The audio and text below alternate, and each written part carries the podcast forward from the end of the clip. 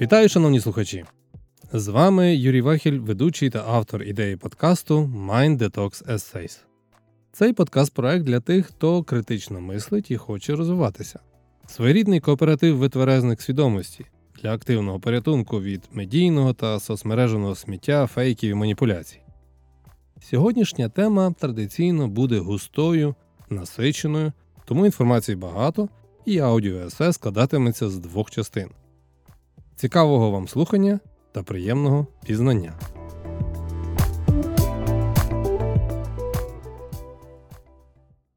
Пролог Буратіно. Ха-ха, о, знайшли вар'ята.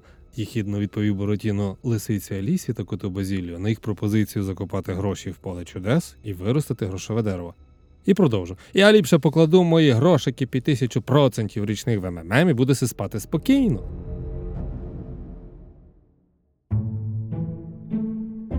У цьому анекдоті замість абревіатури МММ можна було б з успіхом поставити Ньюпро, B2B Jewelry, Фонд Меркурій чи Mercury Global, Український народний банк, Еліта Центр чи Енрон. А замість лисиці Аліси чи кота Базілія вказати, ну, наприклад, Анатолія Войцеховського, Роберта Флетчера, Берні Мадофа чи Чарльза Понсі. Сподіваюсь, що хоча б одне з цих імен чи назв вам, шановні слухачі, знайоме просто знайоме, без негативних фінансових для вас наслідків, і що ви ніколи не опинялися в ситуації Буратіно. Я одного разу був Буратіно. Майже був, вірніше, ледве не став повним Буратіно, бо майже вчасно вискочив з обіймів своїх Аліси та Базіліо з мінімальними для себе втратами. Що об'єднує усіх тих Аліс та Базіліо?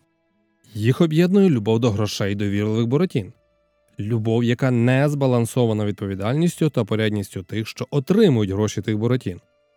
Їх об'єднує головна мета як можна швидше заробити, обдаривши максимально велику кількість жертв, і якнайшвидше. Їх об'єднує фундаментальний підхід у специфічній економічній діяльності, яка базується або на механізмі фінансової піраміди, або на інструментарії схеми Понці, або на похідних від них схем. А ще їх всіх об'єднує юридичний термін шахрайство, який означає заволодіння чужим майном або придбання права на майно шляхом обману чи зловживання довірою. У сучасних МММ та понці своя аудиторія і свої способи поширення.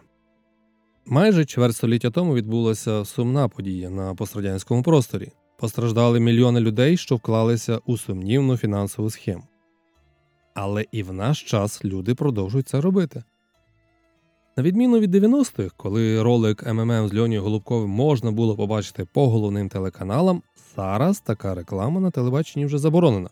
Але але цільова аудиторія шахраїв вже менше дивиться телевізор і вважає соцмережі за краще місце пізнання світу, ну і для спілкування. І лисиці, Аліси з котами Базіліо теж пішли в соцмережі. Вони пішли також у політику навіть у державне управління, вони всюди, їх багато, вони явні та латентні. У популізму, як і у методів переконання, якими користуються фінансові та політичні лисиці Аліси та коти Базіліо, однакова основа це риторика, що апелює до нереалістичних надій і сподівань. Вона використовує страхи невідомого, вона використовує незадоволення теперішнім життям. Насправді не відбувається нічого нового, як би цинічно це не звучало. Ми з вами не вчимося на чужих помилках, а тому доводиться платити дорого за свої власні. Чому ж гіркий досвід інших не створює для нас наш власний антишахрайський імунітет або не зміцнює його? Чи може ми навіть не відчуваємо, що вже захворіли цим вірусом? Чи може ми сподіваємось на якусь чудесну вакцину від марнославства, жадібності, ілюзії багатства? Ми з вами віримо, що в кінці тунелю завжди є світло. Але це світло запалюють нам наші власні знання, розуміння та усвідомлення. Ще раз повторю: наші власні знання, розуміння та усвідомлення. І навіть якщо ми чогось сьогодні не знаємо, не треба цього соромитись. Не треба соромитись нашого власного незнання, бо воно завжди має відношення до нашого минулого, тому що в майбутнє ми з вами візьмемо знання з нашого сьогодення, яке ми сьогодні зараз наповнюємо. І тоді наше з вами завтра буде інше базуватись на знаннях. Їх лише треба знайти, отримати і взяти. У цьому аудіо есе ми знову поговоримо про знання як засіб ментального детоксу, як антишахрайський імуноформуючий препарат, знання про найбільш відомі шахрайства та відмінність між їх видами, знання про психологію тих, хто шахраює, і тих, кого дурять, про те, як вже борються з тим лихом і як нам самим слід захищатись. І почнемо ми з вами з пригадування кількох найбільш відомих випадків, коли було втрачено сотні мільярдів чи навіть трильйони у різній валюті.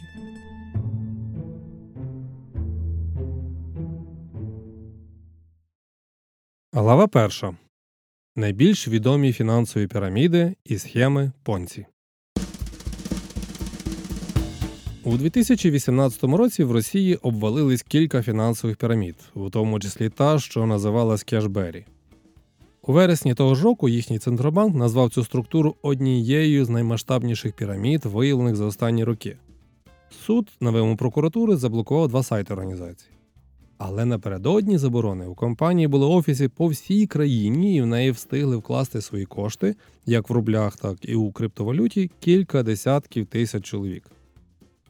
Клієнтам Кешбері обіцяли прибутковість до 6 сотень відсотків річних. Через два тижні після заяви Центробанку компанія оголосила про припинення роботи, рух коштів на рахунках було заблоковано. За оцінками регулятора, збитки вкладників сягли 3 мільярдів рублів. Але наймасштабнішою на пострадянському просторі все ж вважається організована Сергієм Мавроді МММ. Організація продавала вкладникам свої акції, обіцяючи до 200% річних. Після краху МММ в 1994 році збиток від діяльності оцінювався в 100 мільярдів неденомінованих рублів, а число обдурених склало 10 мільйонів чоловік. Серед тих, хто втратив накопичення квартиру або майно, 52 людини покінчили життя самогубством. Ще однією гігантською пірамідою 90-х вважається російський дім Селінга.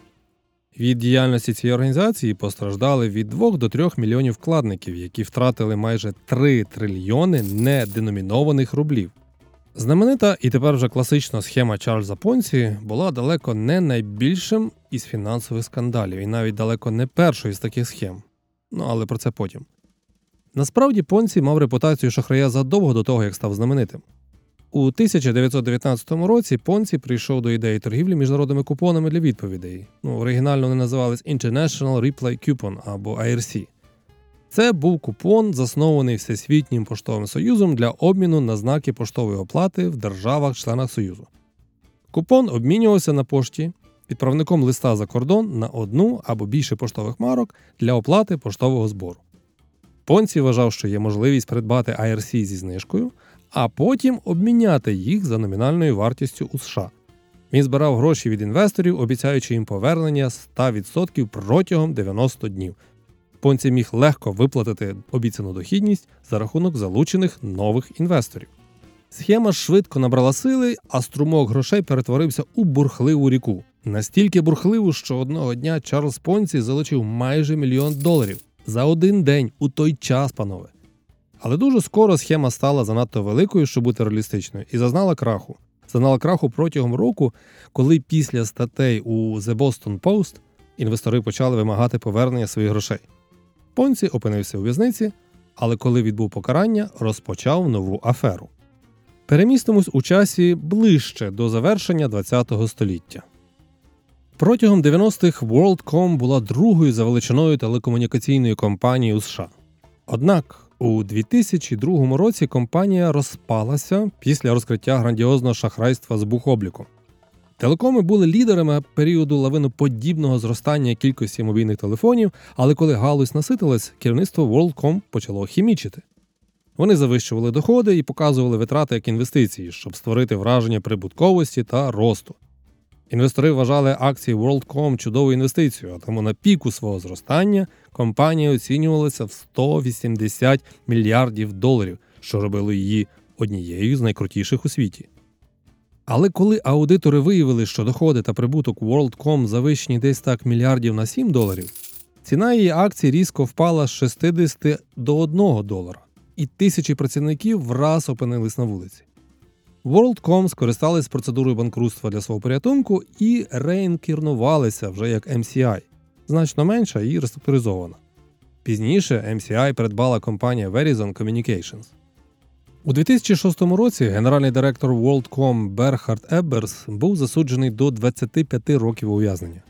Він вийшов після відбуття 15 років і незабаром після цього помер. Скандал WorldCom залишається одним з найбільших у світі корпоративних скандалів, що призвів до втрати інвесторами майже 180 мільярдів доларів, а тисячами працівників до втрати роботи. До WorldCom інший скандал на цей раз з Enron став, мабуть, одним з найвідоміших скандалів на Уолл-стріт. Свого часу я прискіпливо вивчав його. Enron був дуже продуктивною енергетичною компанією та улюбленцем фондового ринку наприкінці 90-х. Але коли врешті-решт розвалився, то акціонери втратили майже 74 мільярди доларів. Більша частина шахрайства в компанії сталася в період між 1998 та 2001 роками, коли ціна акції виросла майже до 91 долара. У цей період Джеф Скілінг отримував все більше і більше повноважень, які використовував для маніпулювання рахунками компанії. Змінюючи облікову політику і творчо маніпулюючи ринковими цінами, компанія змогла роздути вартість своїх активів та дохід. Мільярди доларів боргу були перенесені з балансу і приховані у пов'язаних компаніях, їх ще називають Special Purpose Vehicle або SPV. Ці компанії були на Кайманових островах. Швидкість та розмах шахрайства зросли, коли Джеф Скілінг обійняв посаду генерального директора. У непростий для США 2001 рік шахрайство розкрилося і компанія розпалася. Кен Лей, Джеф Скілінг, Ендрю Фасто та інші були заарештовані. Фастов і Скілінг відбули ув'язнення. Кен Лей помер ще до винесення вироку суду. Скандал призвів не лише до краху Енрона, а ще й до того, що велика п'ятірка глобальної аудиторської сім'ї в один прекрасний момент стала великою четвіркою. Не стало компанії Артур Андерсен, ревізора Енрон. Багато достойних і прекрасних юристів, моїх добрих приятелів, працювали у ній в Україні, де, на щастя, Енрона не було. Аудитор не помітив фінансового шахрайства в компанії, ба навіть більше, навіть допоміг його приховати.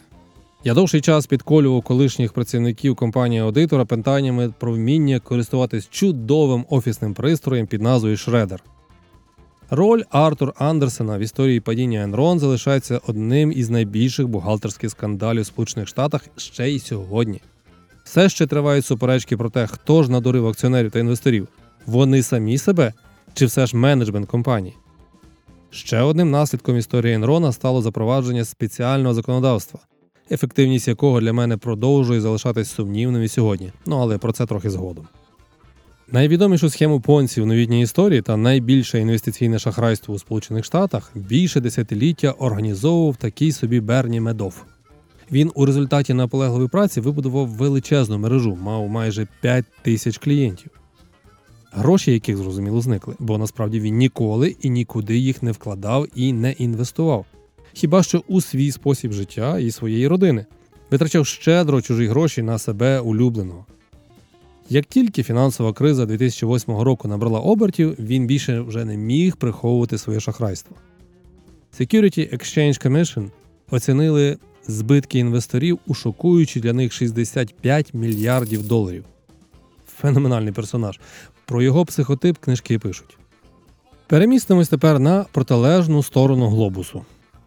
Один із найбільших фінансових скандалів в Азії розпочався у 2009 році і досі все ще розслідується. Історія One Malaysia Development Berhad дивним чином тоді поєднала тогочасного прем'єр-міністра Малайзії, компанію Goldman Sachs та героя фільмів блокбастерів Леонардо Ді Капріо. Джо Лоу, молодий фінансист, який задумав і реалізував шахрайство, все ще перебуває в міжнародному розшуку. Вчився він на бакалаврській програмі Wharton Business School Університету Пенсильванії. До речі, серед її випускників були такі генії, як Ілон Маск, Уоррен Баффет, Майкл Мілкін, Рональд Лаудер, а ще, а ще по-своєму геніальний Дональд Трамп. До речі, про науково обґрунтовані перемоги останнього на президентських виборах 2016 року раджу послухати аудіо-есе Нерон наш президент. Не так вже й багато часу залишилось до нових президентських, але не там, а тут, в Україні. Але повернімося до Малазії. У 2009 році її прем'єр-міністр Наджиб Разак ініціював One Malaysia Development Berhad або One MDB як підзвітний урядовий фонд стратегічного розвитку країни і для забезпечення росту її економіки. Фонд розпочав створення компаній та спільних підприємств під певні проекти. Серед інвестицій була навіть компанія, яка випустила хітовий фільм під назвою Вовк з Уолл-стріт, де, власне, і чудово зіграв свою роль Леонардо Ді Капріо. У 2012-13 роках Goldman Sachs допоміг OneMDB зібрати 6,5 мільярдів доларів в обмін на випущені облігації. Однак протягом двох років фонд не повертав позичені кошти. А ще якось зовсім не випадково з'ясувалося, що 700 мільйонів доларів фонду опинились на банківському рахунку прем'єр-міністра Разака. Внаслідок розгортання скандалу його партія вперше за десятиліття втратила владу, а він сам із дружиною намагався втекти з країни. Згодом з'ясувалося, що ключові посадовці привласнили 4,5 мільярда доларів. Зловмисники замітали свої сліди, перекидаючи гроші туди й сюди у складній павутині компаній. Розслідування все ще триває, але вже очевидно, що мільярди не просто зникли, а витрачались на придбання ювелірних прикрас та суперяхти на фінансування королівського способу життя Джо Лоу. Очікувано, усі ключові фігуранти афери заявляють про свою невинність і продовжують звинувачувати один одного. Але один із фігурантів все ж таки був покараний. Компанія Goldman Sachs на виконання мирової угоди з урядом Малайзії виплатила 3,9 мільярда доларів. Цікаво, це були їхні власні кошти чи кошти їхніх інвесторів.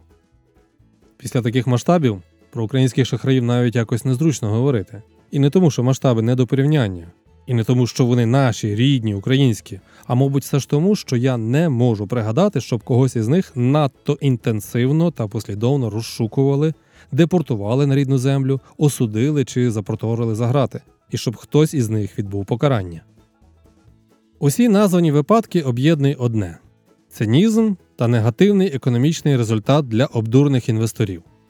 Але в основі цих шахрайств лежать дещо відмінні, так би мовити, інструментальні набори. Які вони і що собою представляють? Час про це поговорити.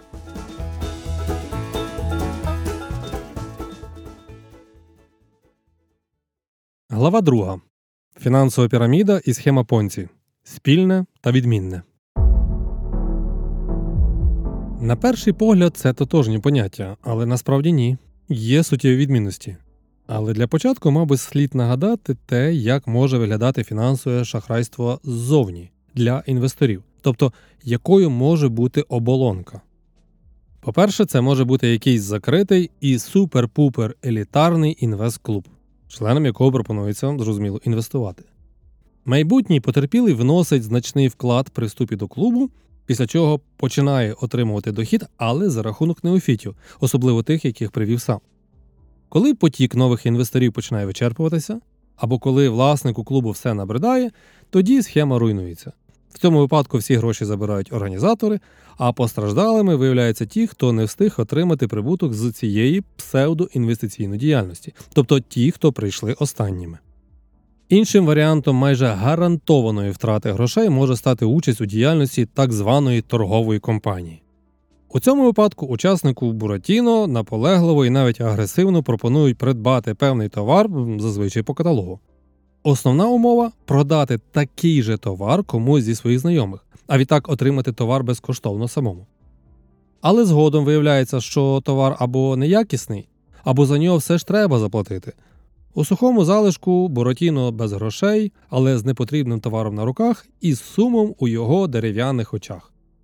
Варіаціями цього шахрайства є різні будівельні проекти, інвестори яких або так ніколи і не здобудуть омріяне житло, або отримують далеко не те, про що мріяли.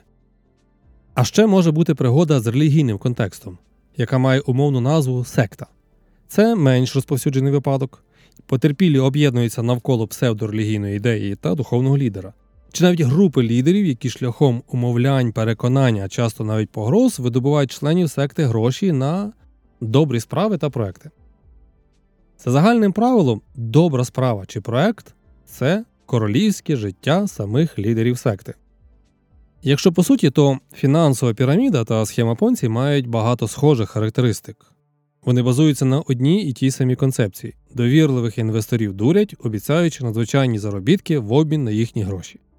Тривалість стабільних виплат чи період самоокупності дорівнює періодові, протягом якого з'являються нові інвестори. Основні відмінності між фінансовою пірамідою та схемою Понце у типі і структурі продуктів, які розробники шахрайств пропонують своїм жертвам. У схемах Понці інвестори віддають гроші менеджерам інвестпортфелів. Організатор фактично здійснює контроль усіх транзакцій, просто переказує кошти від одного клієнта іншому без здійснення будь-якої реальної інвестиційної діяльності. У випадку фінансової піраміди її організатор залучає одних інвесторів, які у свою чергу залучають інших, а ті потім ще інших. І так може тривати доволі довго. Люди, які приєдналися, платять особі, яка їх залучила, за інвестиційну можливість у вигляді права на участь у піраміді або права продати певний товар. Одержувач коштів повинен поділитися доходами з тими, хто знаходиться на вищих щаблях пірамідальної структури. Ключова відмінність полягає у тому, що схеми фінансових пірамід довести значно важче, ніж схеми понці. Вони також краще захищені, оскільки правникам, які забезпечують захист юридичних осіб, легше захищати їхніх засновників, ніж просто фізичних осіб.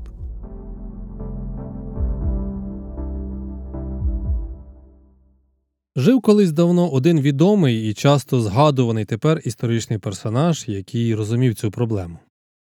Глава 3. І тут теж Адам Сміт. Коли ще не було ні відомих сьогодні фінансових пірамід, ні схем понці, жила була собі корпорація, яка була занадто велика, щоб зникнути, і приклалася якось вона до однієї важливої події, що аналізується в епізоді Чай і революція нашого подкаст проекту. Ця компанія була енроном свого часу, пам'ятником недбалості та надмірності. І не в останню чергу завдяки їй почалася велика американська революція, з якої постали США. Відомий сьогодні і часто згадуваний економіст Адам Сміт був архікритиком режиму ексклюзивних акціонерних корпорацій, попередників сучасних транснаціональних. Він не любив британську Ост-Індійську компанію, яка отримала королівську хартію і повинна була діяти від імені його величності для досягнення комерційних цілей країни. Право діяти на власний розсуд і привілеї, надані цій компанії, були стратегією конкурентної переваги Британії. Саме Адам Сміт визначив те, що через століття виявилося центральною етичною лінією розлому в Енроні, який, як ви вже знаєте, став грандіозним фінансовим шахрайством. Корпорація, як Сміт писав у своєму класичному багатстві народів, є по своїй суті корупційною формою бізнесу. Проблемою було відокремлення власності від контролю. В товариствах та приватних підприємствах, яким він віддавав перевагу, власники самі вели бізнес і управляли ним. На відміну від них, менеджери, найняті власниками акціонерами, керували корпораціями, а власники корпорацій були заклопотані іншими справами, занадто заклопотані, щоб стежити за тим, як менеджери витрачають їхні гроші. Тож менеджери мають нести інституційну відповідальність за те, що Сміт назвав недбалістю та надмірністю. Недбалість, бо бізнес не був їхнім покликанням як для партнерів та приватних власників. Для найманих керівників це була просто робота. Надмірність, бо вони могли б винагородити себе чужими грішми, які витрачаються значно легше, ніж їхні власні.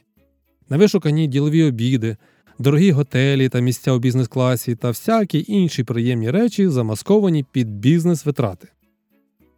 Сміт прогнозував, що якщо фірма контролюється особою чи групою осіб, а не власником фірми, то цілі власників швидше за все розмиваються замість того, щоб належним чином виконуватися.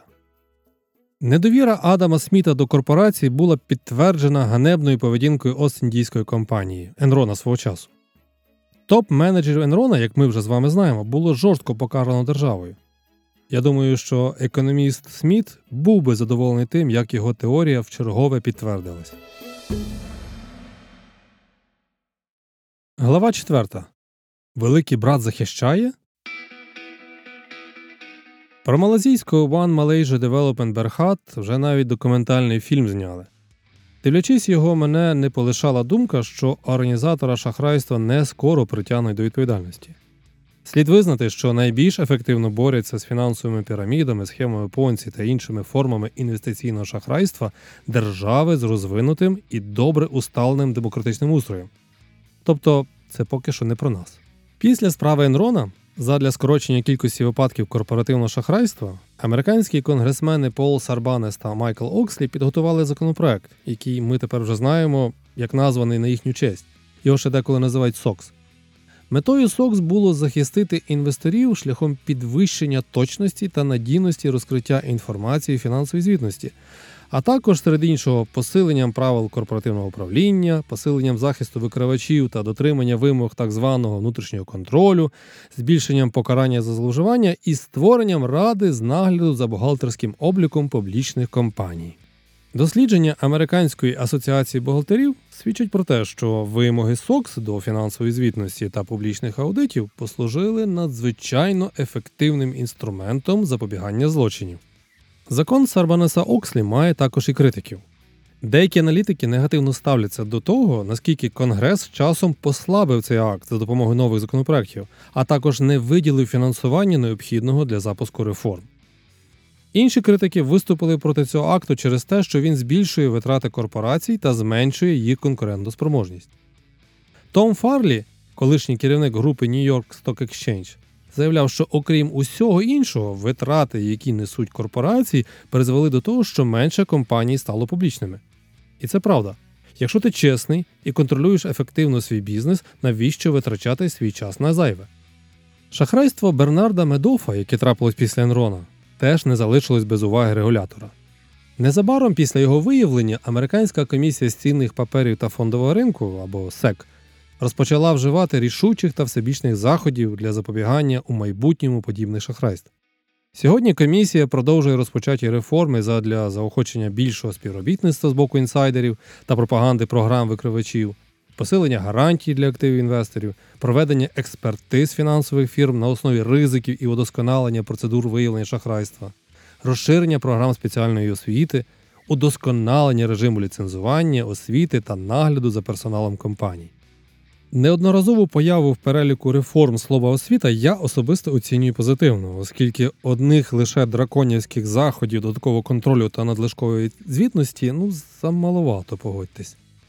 Від заборон страждають переважно передні компанії. А шахрай, шахрай все одно робить свою чорну справу, бо законом і забороною не навчиш Буратіно критичного мислення, не навчиш здатності контролювати свої емоції, не навчиш розуміти, що ж відбувається у його власній довбешці. Навіть якщо закон написаний найкращими з найкращих юристів, він все одно не захищає людину від неї самої, від її слабкостей, від притаманних їй особливостей психології. Об'єднуючою рисою фінансової піраміди та схеми Понці є доволі філігранна робота з психологією буратіно інвестора. Лисиця Аліса і кіт Базіліо чудово знались на тому, як працює дерев'яна голова їхньої жертви. У другій частині цього есе ми з вами з'ясуємо, у чому ж тут суть.